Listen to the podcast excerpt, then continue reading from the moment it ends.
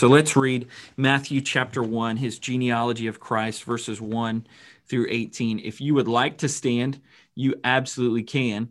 I'm going to stand in my heart uh, with honor and reverence for the Lord. Okay. Matthew chapter 1, verses 1 through 18. The book of the genealogy of Jesus Christ, the son of David, the son of Abraham.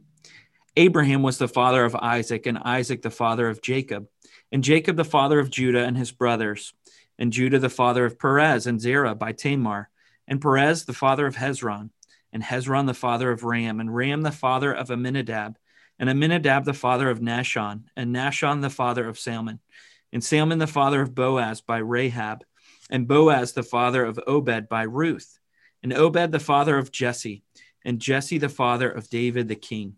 And David was the father of Solomon by the wife of Uriah and Solomon the father of Rehoboam, and Rehoboam the father of Abijah, and Abijah the father of Asaph, and Asaph the father of Jehoshaphat, and Jehoshaphat the father of Joram, and Joram the father of Uzziah, and Uzziah the father of Jotham, and Jotham the father of Ahaz, and Ahaz the father of Hezekiah, and Hezekiah the father of Manasseh, and Manasseh the father of Amos, and Amos the father of Josiah, and Josiah the father of Jeconiah, and his brothers at the time of the deport- deportation to Babylon.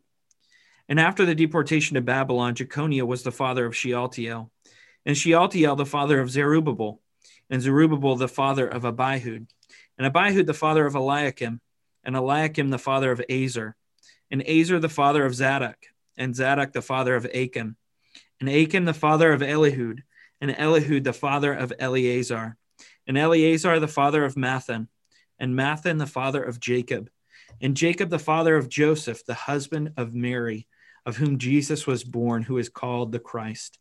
So all the generations from Abraham to David were 14 generations, and from David to the deportation to Babylon, 14 generations, and from the deportation to Babylon to the Christ, 14 generations.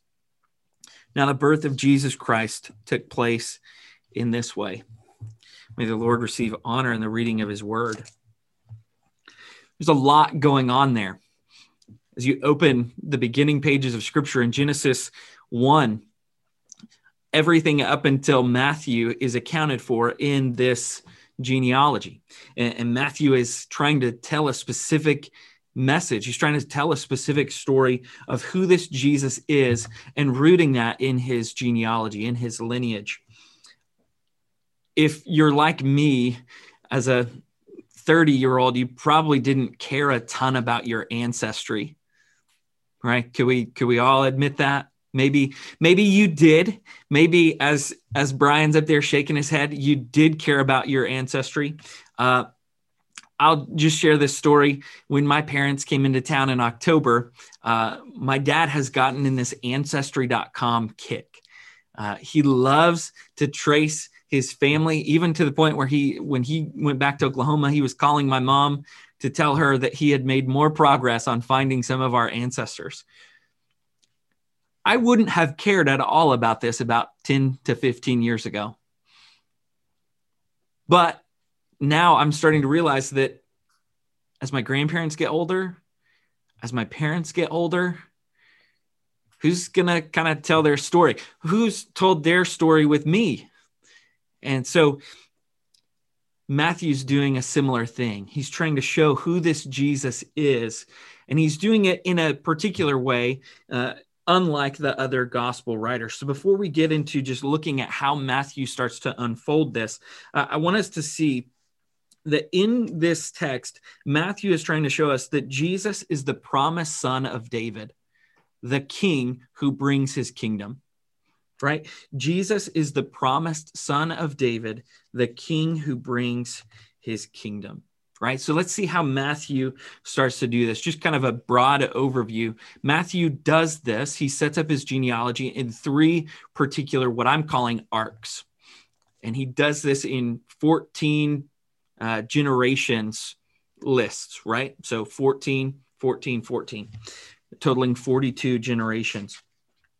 And Matthew's telling a different story if you look at the other gospel writers in how they talk about Jesus, right? So let's look just quickly at how the other gospels talk about Jesus and how they introduce Jesus. In Mark chapter 1, verse 1, here's how Mark very succinctly talks about Jesus, the beginning of the gospel of Jesus Christ, the Son of God.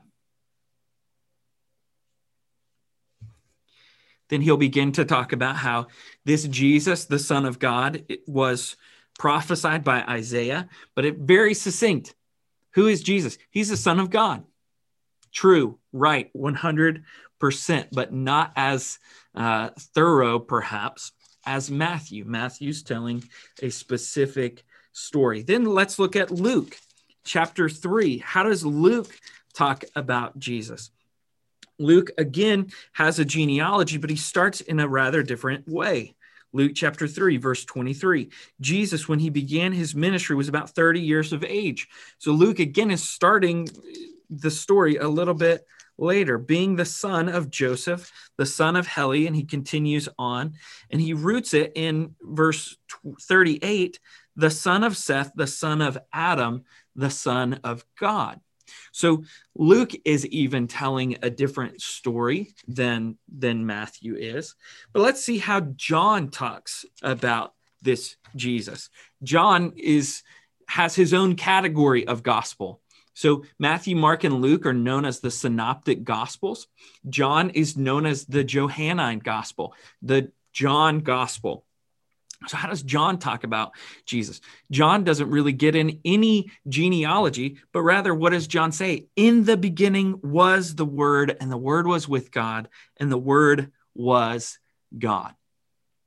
John wants us to know that this Jesus who came in the flesh pre existed or, or has never been made. He is eternal because he is God. He is the second person of the Godhead. He is the Son. Now there's some differing opinions on how that fleshes its way out, but but John builds off of these other gospel writers and says that Jesus is God. So though his earthly existence starts when he came in the flesh at his birth, he's also pre-existed all things that in the beginning was the word and the word was with God. Uh, and we see that the word became flesh. And so we rejoice in that. So there's the quick comparison. So Matthew is telling a story about Jesus, and he traces this storyline, this lineage through the kings, right? Because Jesus comes through the tribe of Judah, he comes through the lineage of David, and all throughout Matthew's gospel, Jesus is showing what the kingdom of God is like in the way in which he comes, he shows himself to be king. In the way in which he teaches, he shows himself to his followers what the kingdom will be like. And so Jesus all throughout is, is showing, it even ends in Matthew 28, that all authority has been given to him, that he is the king. Uh, so Matthew's telling a story of this kingship, and he's telling this to primarily a Jewish audience, right? So he's not going to start and talk about Gentiles necessarily, but he's going to start with, hey, you all cling to the covenant given to Abraham. You all cling to the covenant given to David. This is that Jesus. This is the promised one who comes in that line. And so he tells us that Jesus is the promised king, Messiah, and Lord. And the reason he does so is to show that his readers that all of the promises and prophecies are fulfilled in Jesus and that he is this royal promised king. So let's trace how Matthew points out and see that Jesus is the son of David, the king who brings his kingdom. Now, Matthew is, again, I mentioned he's telling a specific story. He's doing it differently than the other gospel writers. But that doesn't mean that he's wrong. It doesn't mean that they're contradicting one another. But what it does mean is that Matthew's genealogy is not comprehensive. Okay, here's what I mean. That doesn't mean that, again, it's an error or that in fact Jesus doesn't come from this line. Uh, but in between uh, a couple of the kings, there's about four or five kings that are missing. Why he doesn't mention them, I honestly don't know. Uh, we'll see in Jesus' lineage, in the lineage that Matthew traces, that there are a lot of, uh, let's just say, unwholesome people uh, who have done unwholesome and sinful things. So, why some of these kings aren't mentioned, uh, I'm not entirely sure, but he shows uh, that all throughout First and Second Kings, First and Second Chronicles, that these kings all connect through that line. So Matthew is being specific. He's trying to keep his 14, 14, 14 very neat and tidy to trace really the big picture of connecting Abraham to David and then David to Jesus. Okay. So, three observations and three applications because I'm a good I'm a good Baptist. Three observations about Matthew's genealogy of Christ. The first observation is that the lineage of this king is not perfect. Okay? The lineage of this king is not perfect. If you familiarize yourself with Old Testament history, and even just some of the things that are accounted for here in in plain language okay uh, you don't have to be a bible scholar to understand this but an understanding of the old testament's history will will help in knowing how this works so the lineage of this king is not perfect right so here we start with abraham the father of isaac and isaac the father of jacob abraham was not a God fearing man. That when God called Abraham, he, he was right on the heels of Genesis 11 and the Tower of Babel.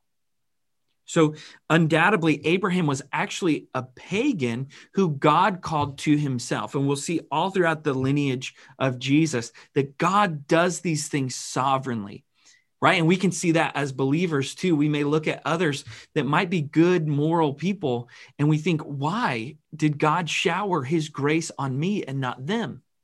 Why did why have they died early and yet I still continue? We don't know, but we can certainly attribute it to God's sovereign purpose. That if we're still here, God has a plan intended and it's to bring him glory. Well, similarly, though these family members of Jesus weren't perfect, God has a plan and, it's sovereignly ordained. So he chose Abraham sovereignly, right? Abraham was the father of Isaac. We've just seen that Sarah was barren uh, and God promised them a son. But then, as we continue, just a couple people that stand out in this Jacob, the father of Judah. Jacob was, by many accounts, kind of a shyster. Uh, he he was able to get his birth the birthright of his his brother, uh, and and so he just wasn't awesome.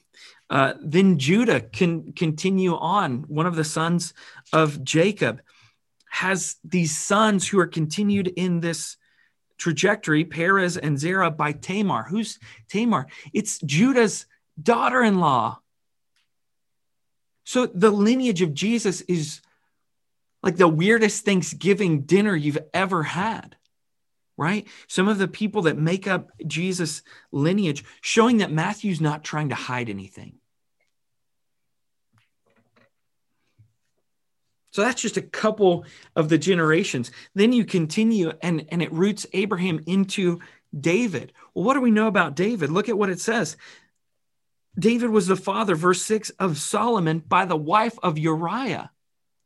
So Matthew's not trying to sugarcoat, hey man, so he slept with this man's wife and then puts him on the front line of battle and kills him, but we don't want to talk about that. No, he doesn't even use Bathsheba's name. He says the wife of Uriah. Matthew's not trying to hide anything. He's, in fact, trying to show that this lineage is not perfect. He goes on and says in verse 5 that Salmon fathered uh, the father of Boaz by Rahab. Who is Rahab? Rahab's a prostitute. That Rahab was there in Jericho, and the spies that Jacob or that Joshua sent uh, go and and she provides lodging for them, but she expresses faith in the God of Israel. She asks that they would provide comfort because she knows, she says that essentially her heart burned within her uh, when they saw what God did by drying up the water in the Exodus. Right? So Salmon fathered Boaz by Rahab, and then uh, Boaz fathered Obed by Ruth. One of the first series that I taught at Eastwood is the uh, is the gospel is the the book of Ruth. That Ruth, what what happened? Ruth was a Moabite. Ruth loses her husband in this immense famine, goes back with her mother-in-law, and ends up being redeemed by Boaz. She has no husband, no heir, no son, no redeemer. But she finds a redeemer in Boaz. And that line continues in Obed and then continues to Jesse and then continues to David. I put in this big spreadsheet of all of the different names that are mentioned with the text that support it. So if if you're interested in okay, I want to know where this is at in scripture, let me know and I can share that with you. But so the first thing is the lineage of this king is not perfect. One of the funny things about the royal king uh, kingdom there in Great Britain is that anytime one of the sons has married, there's always been this incredible uh, fine tooth combing process of, okay, what's wrong with her, right? So most recently it was Meghan Markle, I think. Uh, and before that, I can't remember the other one because I just don't care about that stuff. But there is this fine tooth combing into the background of who are these people that are coming into the kingdom, that are going to become royalty. Well, Matthew, as as if he just wants to be completely honest and truthful, says, "This is this is who it is." But ultimately, it's not perfection that is needed in this genealogy because Jesus is perfect. And Jesus is the promised king. Jesus is the promised Messiah who comes from an imperfect family.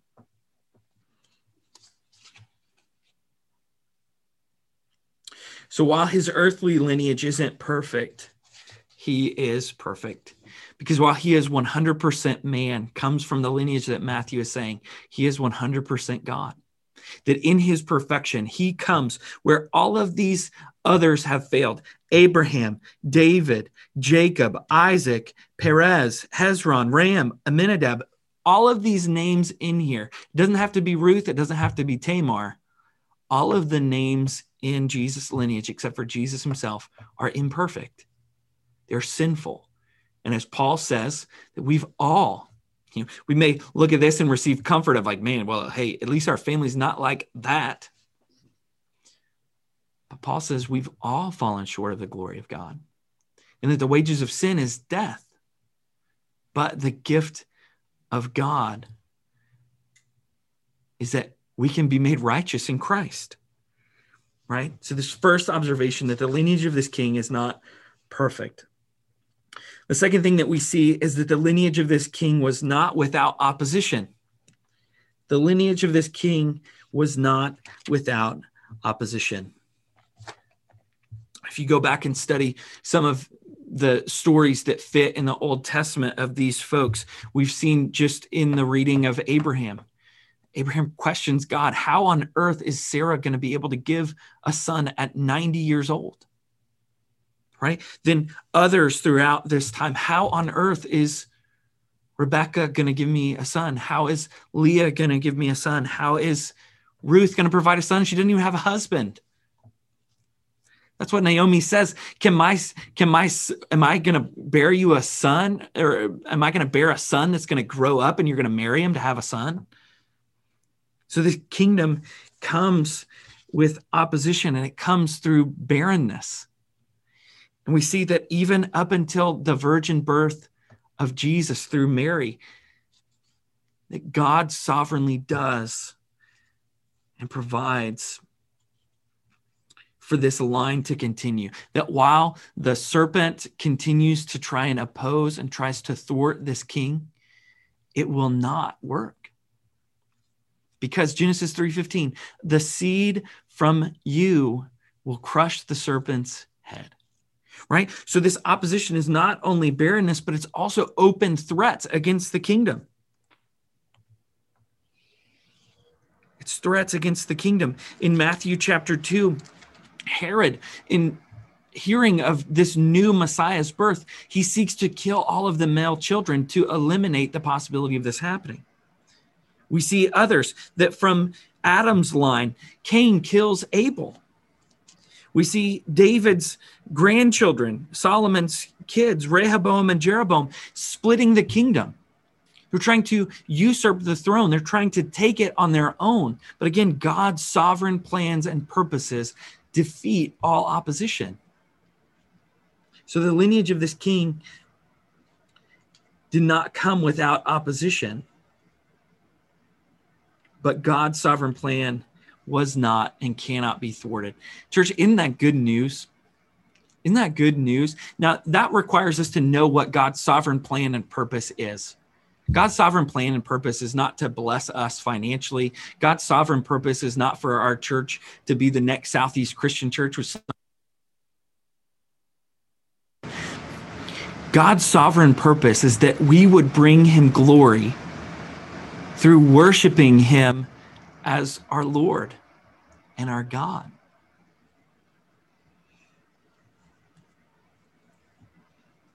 So we see that this kingdom was not without opposition, but Jesus, in his life, death, resurrection, and ascension and second coming, shows that he will defeat all opposition.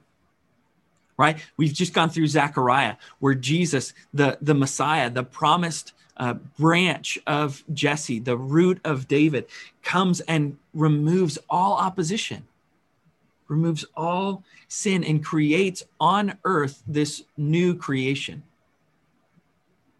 Well, in 1 Corinthians 15, verses 25 and 26, Paul says that Jesus conquers all. That Jesus conquers all. Let's see, verse 25 and 26 of 1 Corinthians 15. For he, being Jesus, must reign until he has put all his enemies under his feet. Verse 26 The last enemy to be destroyed is death. So we wait in this season between Advents, waiting for that victory to come. Right? So Jesus has overcome all opposition and he's waiting to finally and forever defeat death, where he will then make all things new, where there will be no tears, no more sadness. Man, what a day that will be. So he wins. Jesus wins. This king who was prophesied before did not come from a perfect family. He didn't come from a, a, a throne that was uh, without opposition, but rather he is perfect and he defeats all opposition, that the sovereign plan of God in Jesus being the Messiah continues. And thirdly and finally, the lineage of this king was promised. The lineage of this king was promised. We've seen through Genesis 3:15 that the seed of Eve would come, the seed of the woman would come and would crush the serpent's head. Then this promise continues through the covenant that God himself makes with Abraham. That Abraham will be provided a son, an heir who will bless all of the nations. Right? This, this plan continues as we see it realized in Isaac and Jacob and Judah. Isaac born in Genesis 22, and then Judah uh, in Genesis 49, verse 10 says that the scepter will not be removed from Judah.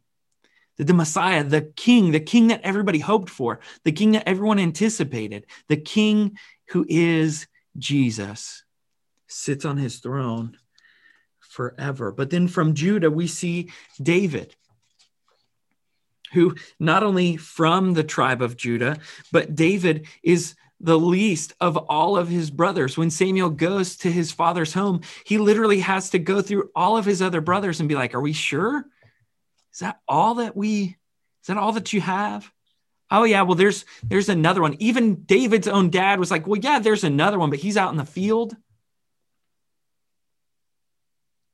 God didn't make this covenant with Saul, who was handsome and tall and probably spoke correctly. God makes this promise with little and lowly David in 2 Samuel 7. He says that he's going to establish this throne forever, that a son will sit on history through. And we see even after Solomon, the sons of David, the grandsons of David, don't rule like God had intended. The throne is split in two. So, this throne, undoubtedly, the people of God would have said, How on earth is this promise going to be fulfilled? There's not even a kingdom anymore. There's two kingdoms and the history of both the northern and southern kingdom ends up being this horrific scene that we see through verses 6 all the way through 17 that it's littered with folks who do not walk with God. Yet Matthew continues to show that the imperfect lineage of Jesus is worth talking about. So, undoubtedly, this covenant that God makes with David to raise up a son is not fulfilled in Solomon. It's not fulfilled in Solomon's sons, but rather, David has a greater son. So, Solomon wasn't the promised son.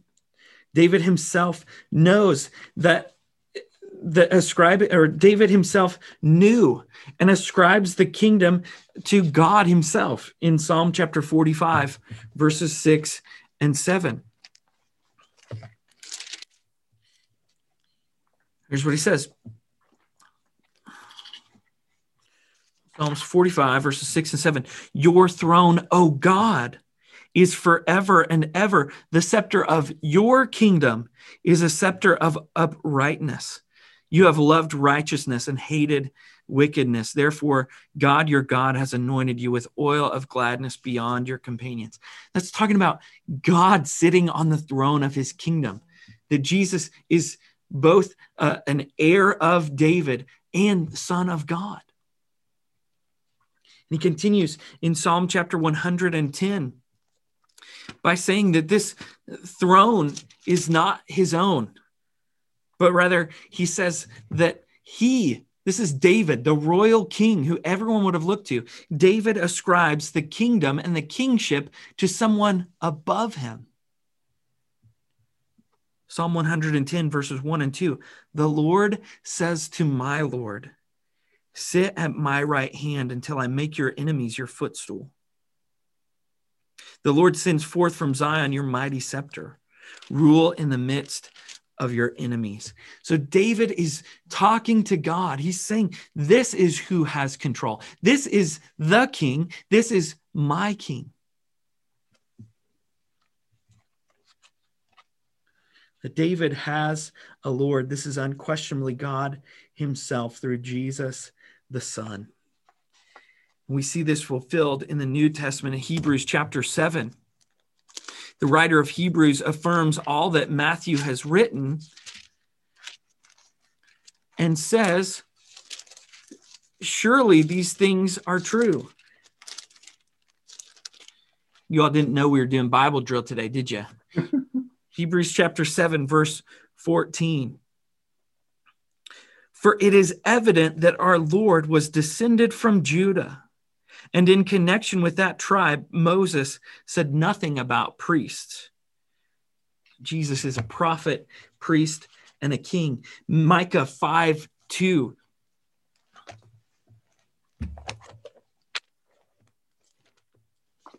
Bible drills real today. Micah chapter 5 2. You know, they should make Bibles with uh, more ribbons than just two or three. Micah chapter 5 verse 2 but you O Bethlehem Ephrathah who are who are too little to be among the clans of Judah from you shall come forth for me one who is to be ruler in Israel whose coming forth is from of old from ancient days this promised one is coming through Abraham, through Judah, through David. In Revelation 5 5, continues to say that this Jesus is this king, this promised king.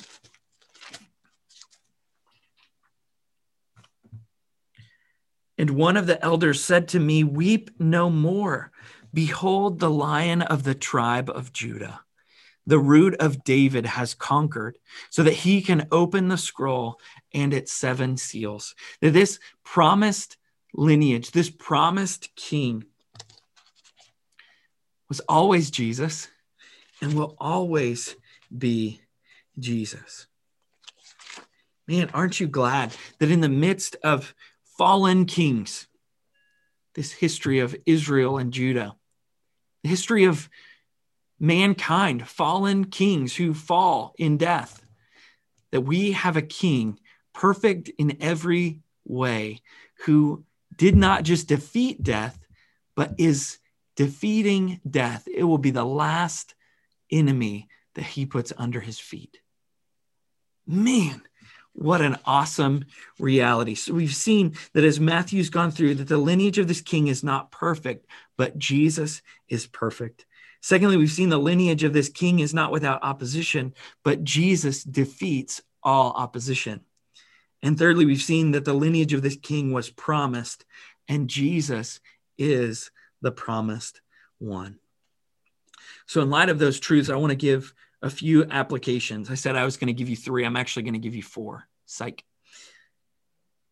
First, Jesus being king provides.